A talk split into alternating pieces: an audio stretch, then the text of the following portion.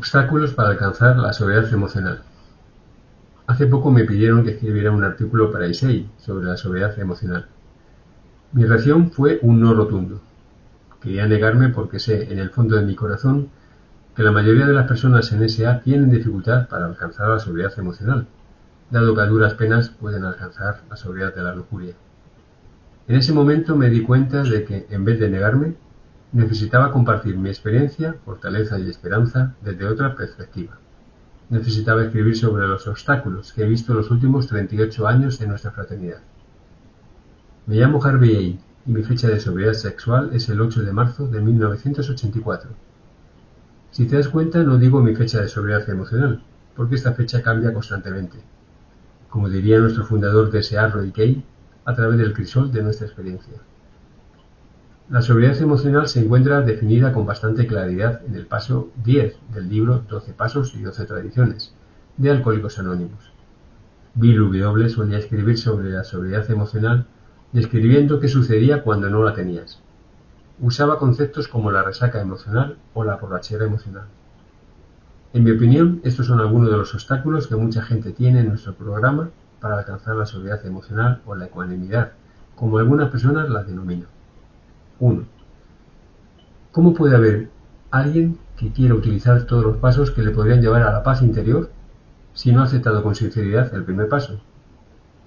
En nuestro programa frecuentemente muchas personas rechazan la palabra lujuria, que está en el primer paso. La sustituyen por palabras relacionadas con el consumo, en vez de por lo que origina el consumo, la lujuria. 2.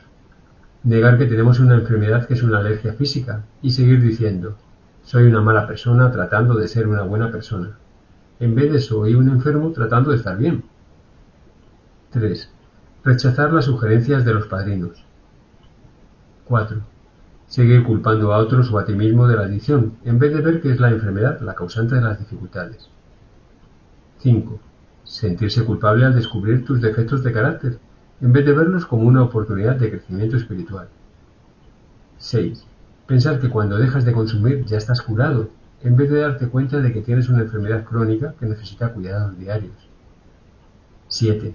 Creer que Dios lo hará todo por ti, en vez de ver la necesidad de colaborar con el Dios de tu entendimiento. La colaboración incluye trabajar los pasos, tener un padrino y asistir a las reuniones. Con frecuencia, una vez que uno va ganando libertad sobre la locura y usando los pasos con perseverancia, la sobriedad emocional va llegando. La sobriedad emocional también puede existir a nivel de grupo. ¿Cómo puede haber sobriedad emocional en nuestras reuniones cuando muchas reuniones se centran en el problema en vez de la solución?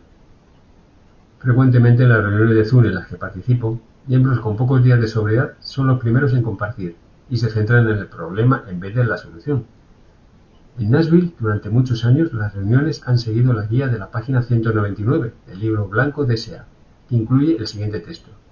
Todos los que intervengan en la primera parte de la reunión han de ser miembros de SA con 30 o más días de sobriedad sexual.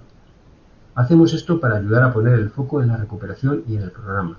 Después, cualquier miembro puede compartir. ¿Cómo podemos ver una reunión con sobriedad emocional cuando se le dice a los miembros que han recaído que todo está bien?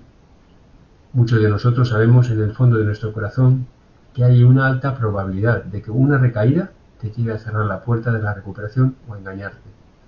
Es mi opinión, después de ver cómo muchos miembros que recaen se suicidan o acaban en la cárcel.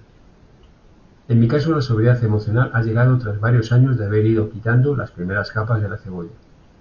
El proceso empezó con la sobriedad sexual, después con la sobriedad de la lujuria, después de esto la sobriedad del miedo, después la sobriedad de la ira y por último la sobriedad financiera. La sobriedad sexual para mí fue bastante rápida. Poco después vino la sobriedad de la lujuria. Después llegó la sobriedad del miedo y la ira, pero de vez en cuando estas emociones asoman sus feos dientes. A veces siento celos y envidia, pero este es un camino de recuperación, no un destino al que llegar. Como diría mi padrino, estoy mejor de lo que solía estar, pero peor de lo que estaré.